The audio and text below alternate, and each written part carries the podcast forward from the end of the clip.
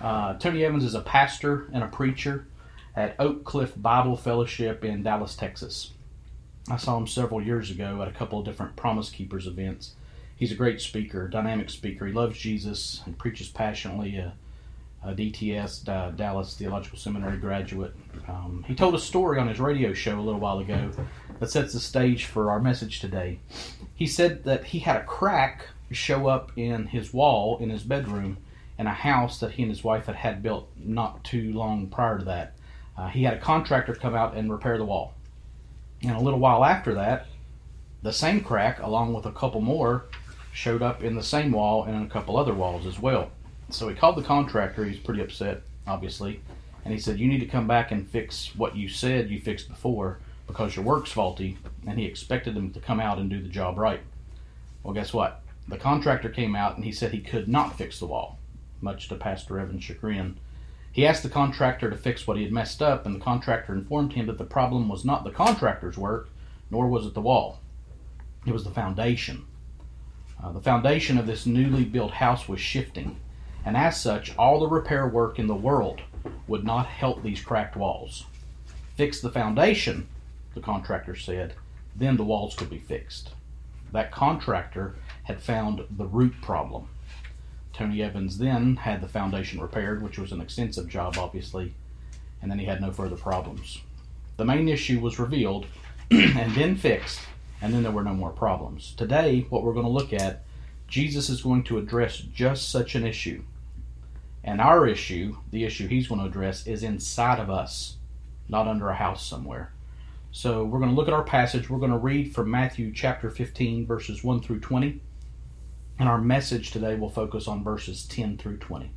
So here is what we truly believe and, and covet and treasure as the very words of God. Matthew chapter 15, verses 1 through 20. then the Pharisees and scribes came to Jesus from Jerusalem and said, Why do your disciples break the tradition of the elders? For they do not wash their hands when they eat. He answered them, And why do you break the commandment of God for the sake of your tradition? For God commanded, Honor your father and your mother and whoever reviles father or mother must surely die. But you say, If anyone tells his father or his mother, What you would have gained from me is given to God, he need not honor his father. So for the sake of your tradition, you have made void the word of God. You hypocrites! Well did Isaiah prophesy of you when he said, This people honors me with their lips, but their heart is far from me. In vain do they worship me, teaching as doctrines the commandments of men. And he called the people to him, and said to them, Hear and understand. It is not what goes into the mouth that defiles a person, but what comes out of the mouth. This defiles a person. Then the disciples came to him and said, Do you know that the Pharisees were offended when they heard this saying? He answered, Every plant that my heavenly Father has not planted will be rooted up. Let them alone. They are blind guides. And if the blind lead the blind, both will fall into a pit. But Peter said to him, Explain the parable to us. And he said, Are you also still without understanding? Do you not see that whatever goes into the mouth passes into the stomach and is expelled? But what comes out of the mouth proceeds from the heart, and this defiles a person. For out of the heart come evil thoughts, murder, adultery, sexual immorality, theft, false witness, slander. These are what defile a person, but to eat with unwashed hands does not defile anyone. Let me pray. God, we do ask that we would be given understanding and wisdom and power by your Holy Spirit as we look into your word. God, pray that as we go into this time that we would be open to hear what you would have to say to us and God that you would help us address the, the root issues, the main issues of what's going on in our lives with our sin. And God, if there be those who are listening who do not know you, I pray that your Holy Spirit would work to give new life and that they would come to repentance and faith in Christ for your glory. And we ask it all in Jesus' name. Amen. So, like I said, we're going to start in verse 10. Um, we've been going through the Gospel of Matthew at Providence for well over a year now. We may be looking into, into the two year area at this point. We find ourselves in Matthew 15.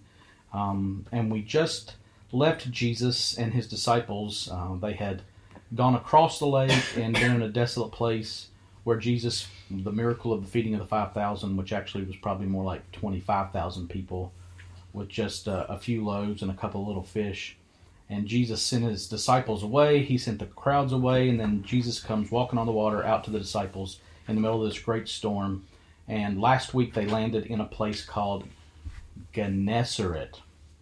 Some of y'all are going to get that. But anyway, and uh, when they landed in Gennesaret, people were bringing sick people to Jesus, and he was healing them, and and they were showing that they understood who he was, and, and he was blessing them. But and while all that's going on, the Pharisees and the scribes come up from Jerusalem, which is about eighty miles away or so, and they want to confront Jesus. They, they they don't like Jesus. They're kind of the bad guys here, and they come up and they start confronting Jesus about how he and his disciples don't wash their hands before they eat.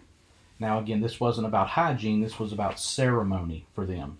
And Jesus just wasn't having it. And so he just told them, hey, you guys, and that's what we read in the first nine verses there, you guys are those that, that Isaiah prophesied about when he said, You worship me, but your hearts are far from me. And he just said, For the tr- for your, the sake of your tradition, you keep traditions, and it's not for the glory of God. So that brings us to verse 10, where he says, And he called the people to him, Jesus did, and said to them, Hear and understand. So, who are the people that Jesus is calling to himself here. Again, we had left him last week being confronted by the Pharisees and scribes after he had been healing people there in Gennesaret. So here, the people that he brings to himself are those people that he had been ministering to who had been watching as this confrontation with the scribes and the Pharisees were going on. Um, so he's speaking to them, these people who had gathered around him there in Gennesaret, um, those who had brought these people to Jesus and those people who had been brought to Jesus. And when they gather around him, he says, Hear and understand. He's calling them to attention. Listen to what I'm about to say, is what he's saying. And I want to make sure that you get what I'm laying down here. And what does he say? Verse 11 It is not what goes into the mouth that defiles a person, but what comes out of the mouth. This defiles a person. Now, we cannot, I don't think, overstate how big this statement is that Jesus is making. This is revolution type talk here in Matthew 15 11, uh, which again is really nothing new for Jesus. He's been saying stuff like this all through his ministry. He said things like something greater than the Sabbath is here, something greater than the temple, something greater than Solomon. Uh, the Son of Man is Lord of the Sabbath. I and the Father are one. These are the types of things that Jesus has said and will be saying all through his ministry. So he's not he's not estranged to saying out there things like this that are really revolutionary. Um, but what he's saying here is on par with anything that he has said to this point. He says that what goes into the mouth does not defile a person. Now, do you know what that means? Well, it means a whole lot.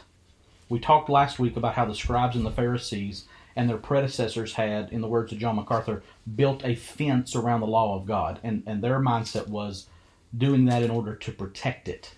Now, one specific way that they had done that was making a myriad of regulations about ceremonial washings to keep people spiritually clean. Now, again, they weren't concerned with hygiene nearly as much as they were concerned with people being ceremonial, ceremonially clean through these practices. And the key word there is the one I messed up three times ceremonially. That's the key word. Not germs, not bacteria or viruses, but spiritual pollution. To be spiritually clean, you had to do the ceremonial right thing. Okay, that's super important. And to be ceremonially right as prescribed by the traditions of the elders. So then, to eat with ceremonially clean, unclean hands would defile a man or woman spiritually. That's what the scribes and the Pharisees taught. Also, uh, there were very plain and specific teachings in the law of God, in the first five books of the Bible, about what animals and other foods were clean or unclean. Now, these scribes and Pharisees and all these fine, upstanding Jewish folk would have passionately adhered to these scriptural guidelines about what was clean and unclean to eat.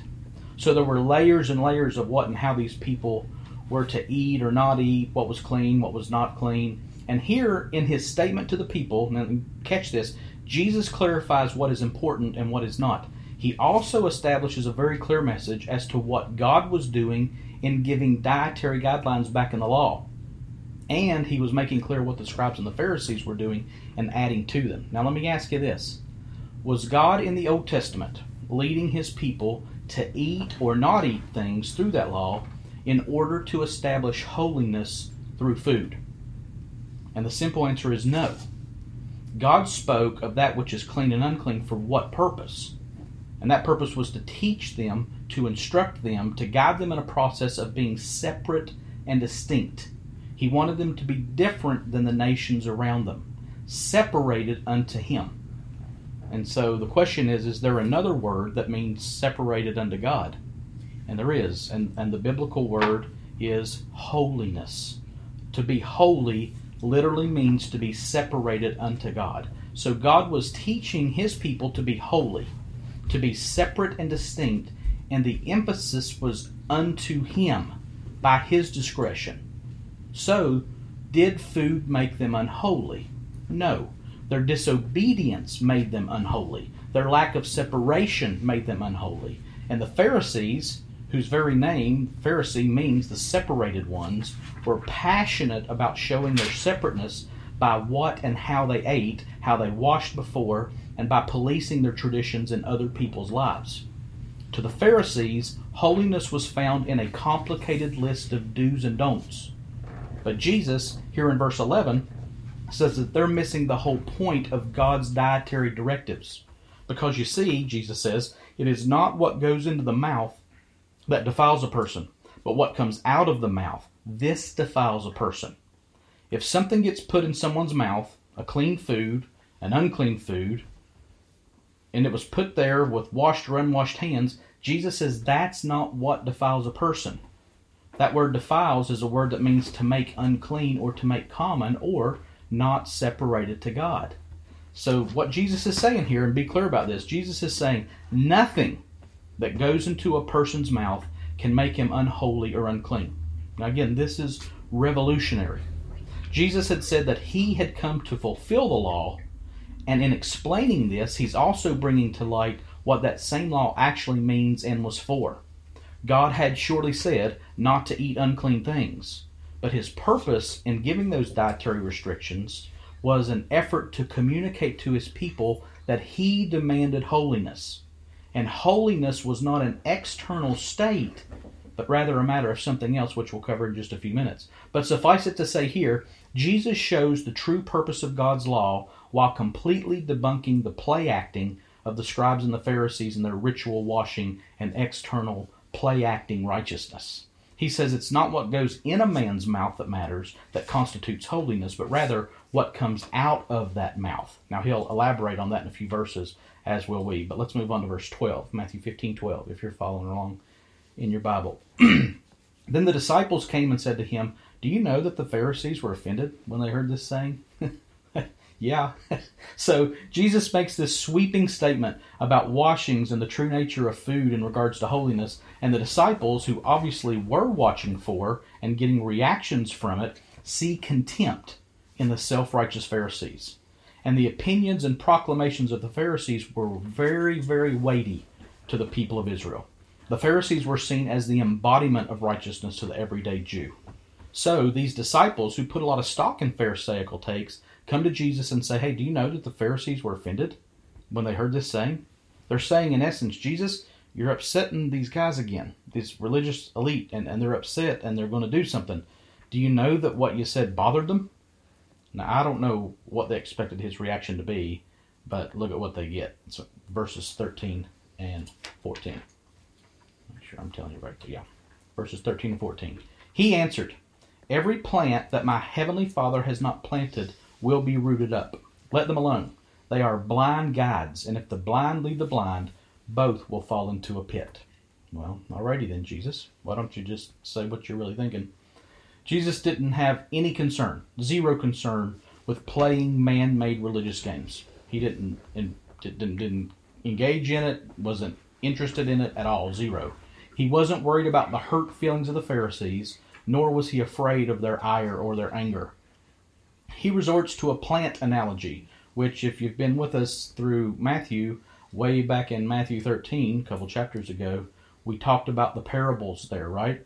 In, in Matthew 13, he talked about who were plantings of his father and who were not plantings of his father. There was the wheat and the weeds. and Jesus goes back to that analogy here to make clear who and what these Pharisees truly were.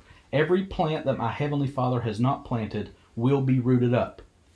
In Matthew 13, Jesus had said that his enemy would plant weeds in his field and that those weeds would be allowed to grow along with his wheat. Here, he makes it clear that these Pharisees are among those weeds planted by his enemy in his field. Now, don't miss this. He again, as he has before, labels these Pharisees as being from the devil. The Pharisees are doing the devil's work, and they are the devil's doing. Jesus says his heavenly Father did not plant these weeds, and their ultimate end will be to be rooted up like weeds at harvest time. So, like those weeds in those parables in Matthew 13, Jesus says, Let them alone. Leave them be. I see them, he says, and I know who and what they are. But you, disciples, you just leave them alone. Don't listen to them. Don't let them influence you. Get away from them. Let them alone. And then this Jesus says, they are blind guides.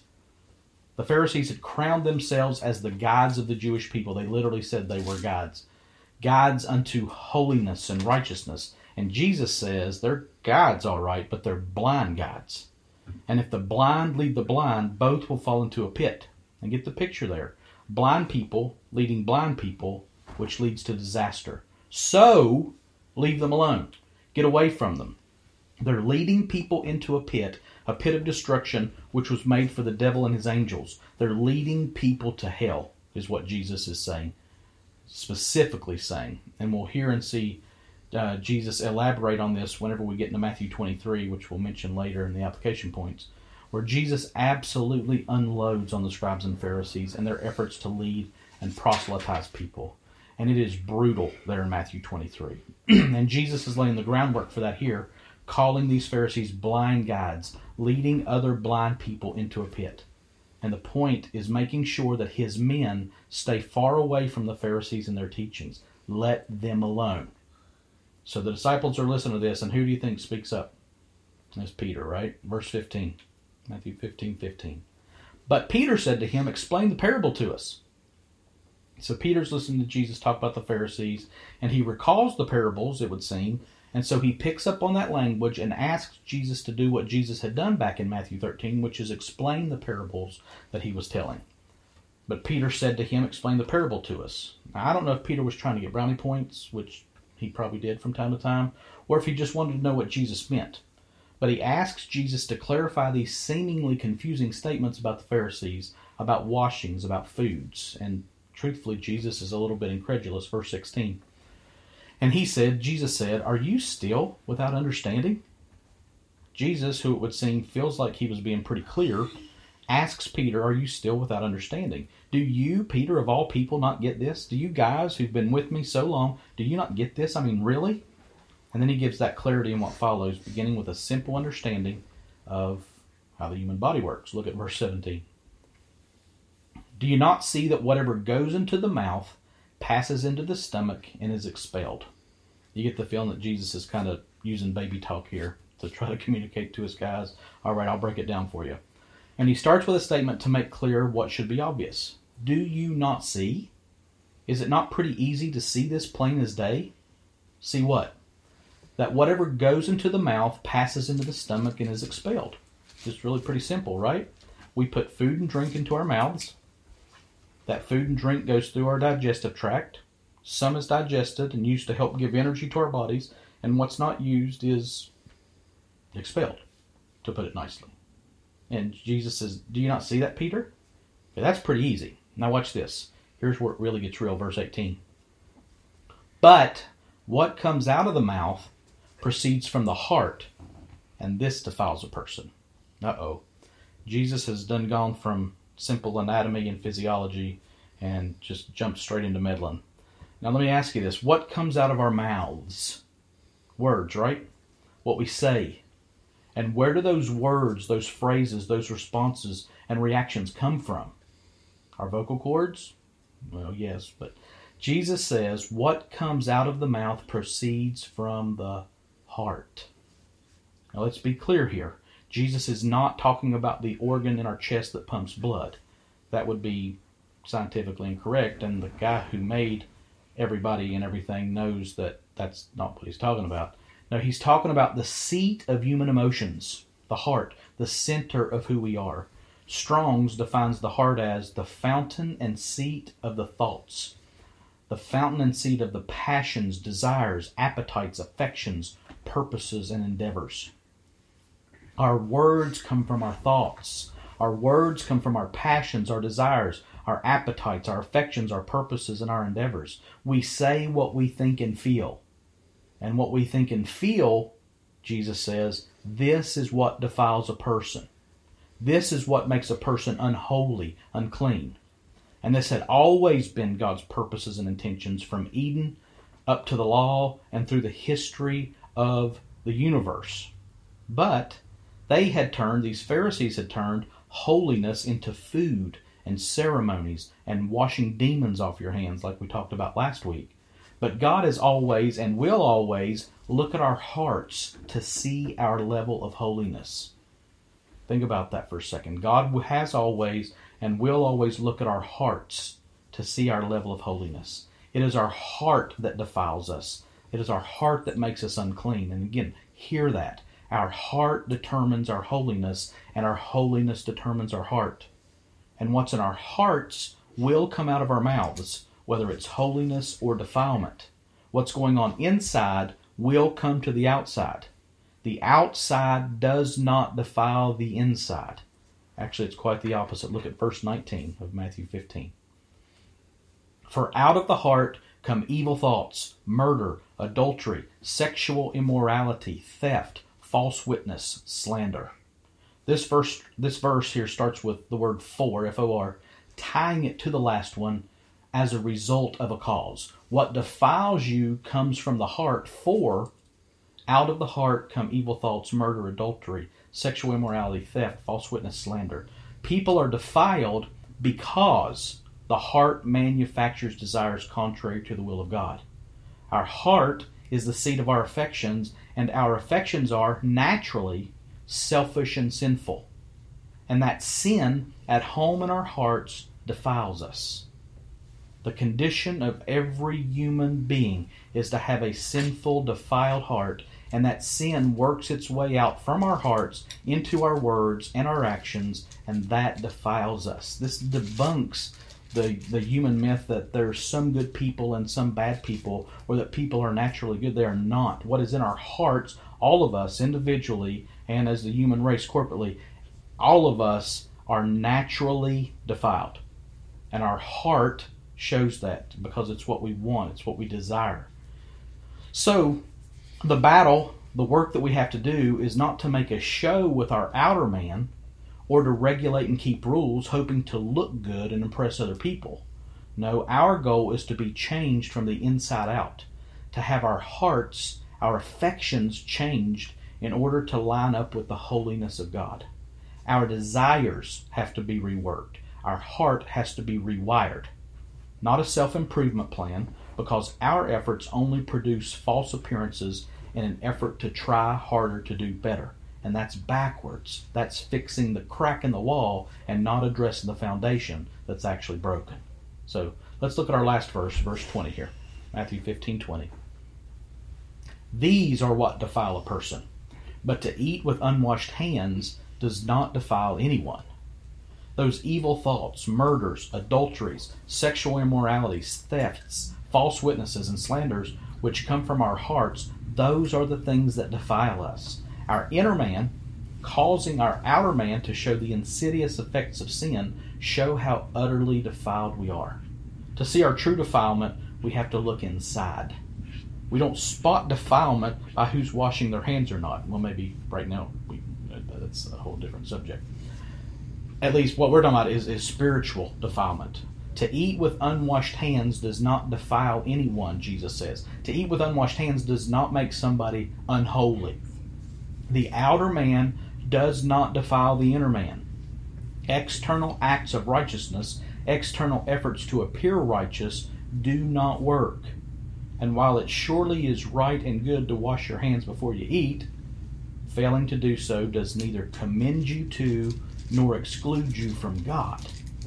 Jesus finishes our text today by making sure that his hearers understand the source of defilement is within them, not on the outside of them. Now, before we jump into application here, I want to make one thing clear. Something that Jesus is not teaching here, something that the Bible does not teach anywhere and actually teaches against, is this separation of the inner person as being good and the outer person as being bad. We're, we're not Gnostics who believe that nothing good can happen in our physical bodies. We know that sin resides in our flesh, but our flesh, in and of itself, is not bad or evil. It's the presence of sin that makes it evil. So we're not saying we need to be spiritual and just live spiritual lives, regardless of what our physical man does. We're, we're, we're not teaching that at all. What we're saying is if we're going to see a difference on the outside, it has to start on the inside. So I just want to make that clear before we jump into application. What we generally do here is we have uh, three, usually, application points based on what we've looked at in the text, how we can apply this text to our lives, what, what we should be doing differently in light of what God is saying and speaking to us on the inside, letting the truth of God's Word conform us to His image internally and externally. So we've got three application points, and we usually try to, I usually try to alliterate them so that they all start with the same letter so that they're easy to remember. Our three application points this morning all begin with the letter R, and they are run, rules, and regeneration. Run, rules, and regeneration. That's our application points. And the first one is run. So, in the in the words of Jesus from our text today, our application point number one is run. And that's coming from Jesus' words and teaching to avoid blind guides. Jesus told the disciples to let the Pharisees alone, let them alone, when they mentioned that his words had offended those Pharisees. He didn't want his men impacted or affected by the teachings or ways of the self righteous religious elite of the day. So he says to them in another passage in Mark 8:15, uh, Mark 8:15 says this, and he cautioned them saying, "Watch out, beware of the leaven of the Pharisees and the leaven of Herod." There in Mark, he warns them to not only not to not be like the Pharisees, but to even beware of their teaching which Jesus compares to leaven. We saw back in the parables in Matthew 13. Again, see why those that chapter is so big, so important through what's going on here in Matthew. We saw back in those parables in Matthew 13 that leaven affects and infects whatever it is introduced into with a pervasive and overwhelming tendency. We saw that the whole lump was leavened there in Matthew 13. In comparing the teaching of the Pharisees to leaven, Jesus is warning that what they say and do and teach will do the same. It will infect and affect whatever and whoever it is introduced into. So Jesus says, in essence, watch out for it and run when you get near it. Don't toy with or entertain the teaching of the Pharisees. It is dangerous and it will destroy you. Now, we should beware as Christians today. I don't know of any self proclaimed Pharisees, but we do see a lot of people who um, are outwardly righteous, who try to keep uh, rules and regulations as a way of being holy. Uh, so we should be aware and beware of all the false teachings that are floating around in our world today, and there are many. The Pharisees were self righteous rule keepers. Run from that. Jesus also mentioned Herod in that verse from Mark, and what does Herod represent? How Herod was king. So Herod here represents political power, right? Run from teachings and doctrines that push for gaining power and elevating yourself in that power above others. And there are scores and scores of other false doctrines and teachings of men that we should run from. And I mean that, run from them. The prosperity gospel, all forms of legalism, teachings that say we can do anything we want since we're under grace. We mentioned both of those last week things like anti-church teachings. I don't need to be in church, or I can go to church in the woods. Well, here we are, right? We're all separated, but we're still making it a priority because biblically, the scriptures tell us to not forsake the assembling of ourselves together.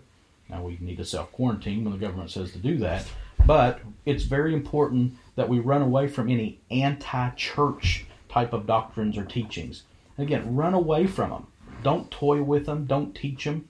These things will destroy you right? And we could go on and on and on about other doctrines. And, and our call here is to immerse ourselves in the clear, comprehensive teaching of the whole Bible. And by the power of the Holy Spirit, to do what the Scriptures say. God has revealed Himself through His Word, and He's given us everything we need pertaining to life and godliness in His Word. So we immerse ourselves in that and we run from anything that is not lined up with that Scripture. We let it alone. We run from it.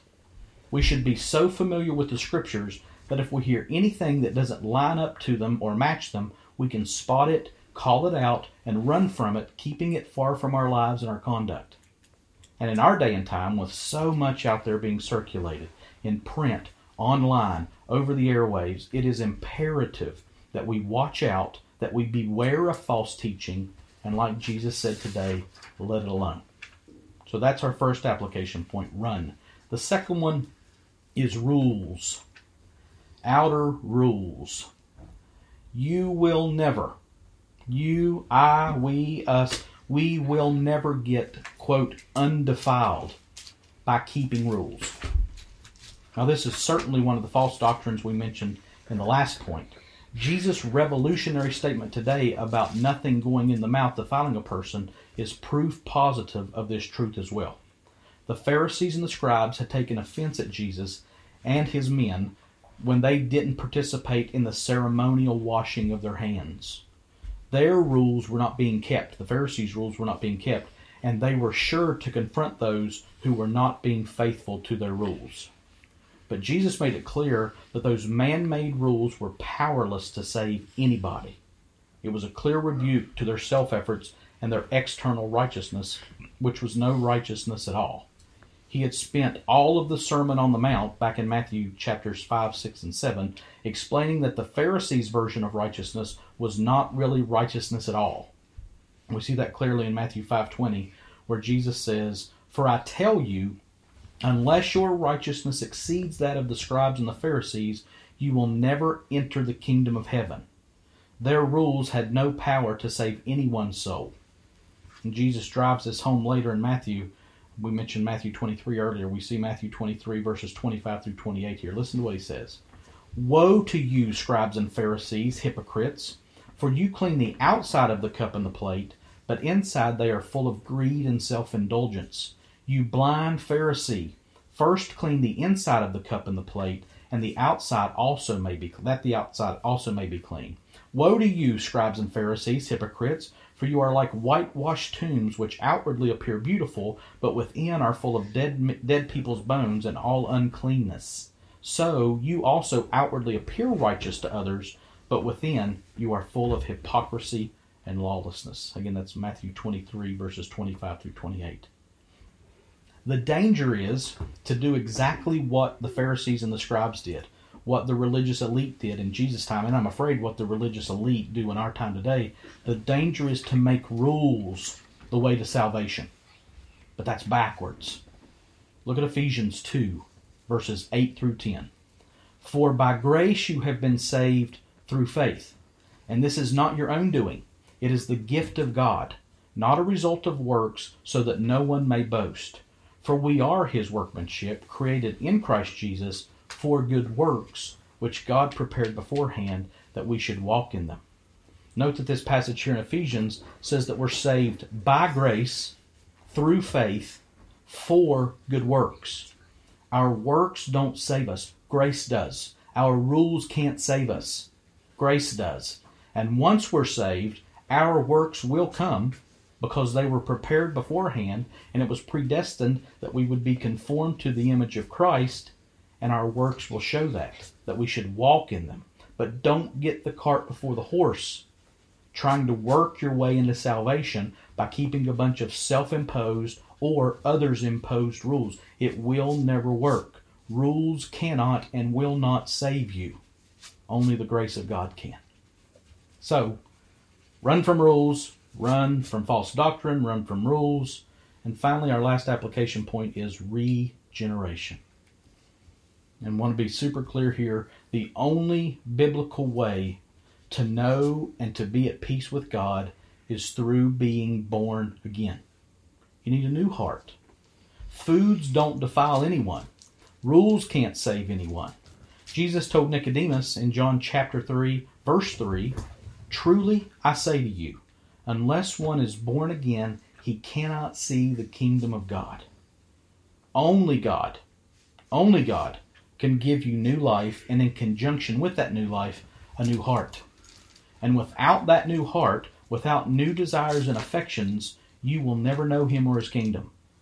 In our last point, it was pretty clear uh, that we saw in verse uh, the verses in Ephesians two that we're saved by grace through faith, and that is not our own doing; it is the gift of God. In order to have my heart and my affections right, I need a miracle of God's grace to occur in my life. My trying harder to do better only leaves me frustrated or self inflated. And the cracks in the walls may get fixed temporarily, but they're going to come back. And they're going to come back worse than they were before. I need a miracle of God's grace to occur in my life and in my heart. When God was telling the Israelites back in the Old Testament what he was going to do in days to come, he announced the coming of a new covenant. He emphasized something very particular in that new covenant. We're going to look at two passages quickly as we finish. Listen to Jeremiah 31, 31 through 34, as God announces the new covenant to his people. Behold, the days are coming, declares the Lord, when I will make a new covenant with the house of Israel and the house of Judah. Not like the covenant that I made with their fathers on the day when I took them by the hand to bring them out of the land of Egypt, my covenant that they broke though I was their husband, declares the Lord. For this is the covenant that I will make with the house of Israel after those days, declares the Lord. Listen, I will put my law within them, and I will write it on their hearts, and I will be their God, and they shall be my people. And no longer shall each one teach his neighbor and each his brother, saying, Know the Lord, for they shall all know me, from the least of them to the greatest, declares the Lord. For I will forgive their iniquity, and I will remember their sin no more. And now, look at two verses from Ezekiel 36 that talks about that covenant as well. Ezekiel 36, verses 26 and 27. And I will give you a new heart, and a new spirit I will put within you. And I will remove the heart of stone from your flesh, and give you a heart of flesh. And I will put my spirit within you, and cause you to walk in my statutes, and be careful to obey my rules. God said to both Jeremiah and Ezekiel, and through both Jeremiah and Ezekiel, that he would give his people a new heart and would cause them to walk in his ways. Now listen, without that new heart, that which is gifted from God himself, without that new heart, our desires, our affections, our feelings would never be right, and we could never keep his commands. Without him writing his law on that new heart, we could never truly know what is pleasing to Him. And without Him giving us His Holy Spirit to empower us to keep those laws that are written on our heart, we could never do it in and of ourselves. We would try to make lists and do this and not do this, thinking that we were pleasing God, while all the while we would just be stroking our own consciences, our own egos.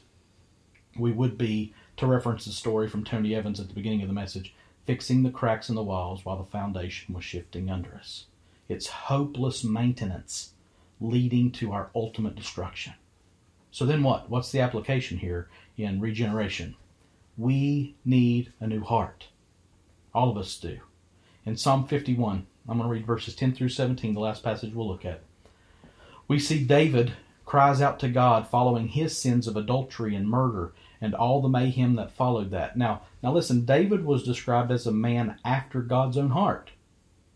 And here, after he had sinned, after he had blatantly sinned in many ways, this is his prayer, and I would encourage you to read Psalm 51 altogether, but we're going to just read verses 10 through 17.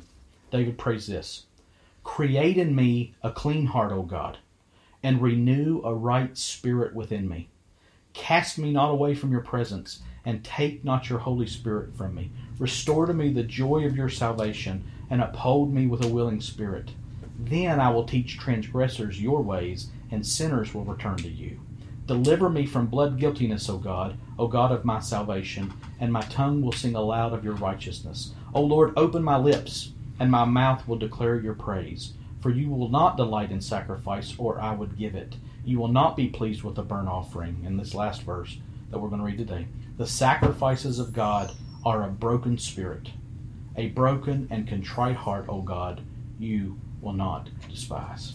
Now, in light of what we've looked at through our passage today, again, I would really encourage you to go back and look at Psalm 51 and this prayer of David saying, Create in me a clean heart. That word create there in verse 10 of Psalm 51 means to create out of nothing. And who can do that? Only God can do that. We can't restructure or rework our hearts to line up with God's desires. We need a new heart, and we need God who spoke into the void, and it was. We need that God to speak into our lives, to create in us a clean heart, a right spirit within us. And God will honor the sacrifices of what? It says in verse 17 a broken spirit, a broken and contrite heart.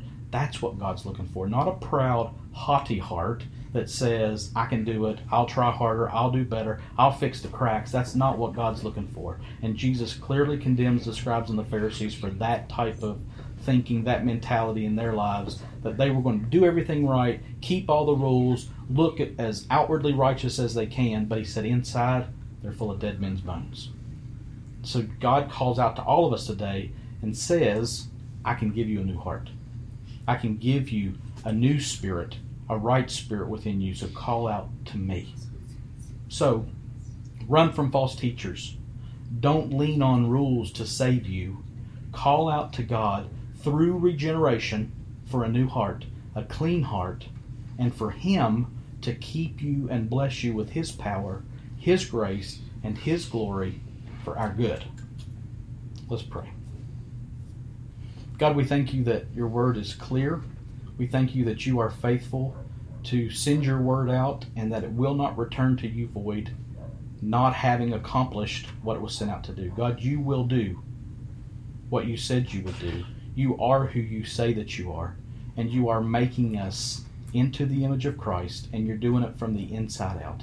God, help us to run from false doctrine. Help us to not lean on our own rules, and help us to look to you day by day by day to create in us a clean heart, God. You have washed us with the blood of Jesus to take away our sins. And so every day we come back to you and thank you for that and ask you, God, not for a new salvation, but to work that salvation into our hearts and out through our lives. God, help us to know that what goes in the mouth does not defile us, but what is within us and what comes out of that heart is what defiles us. We trust you to do what only you can do, and we ask you to do it in Jesus' name. Amen. All right, that concludes our message. Hope you guys are doing well.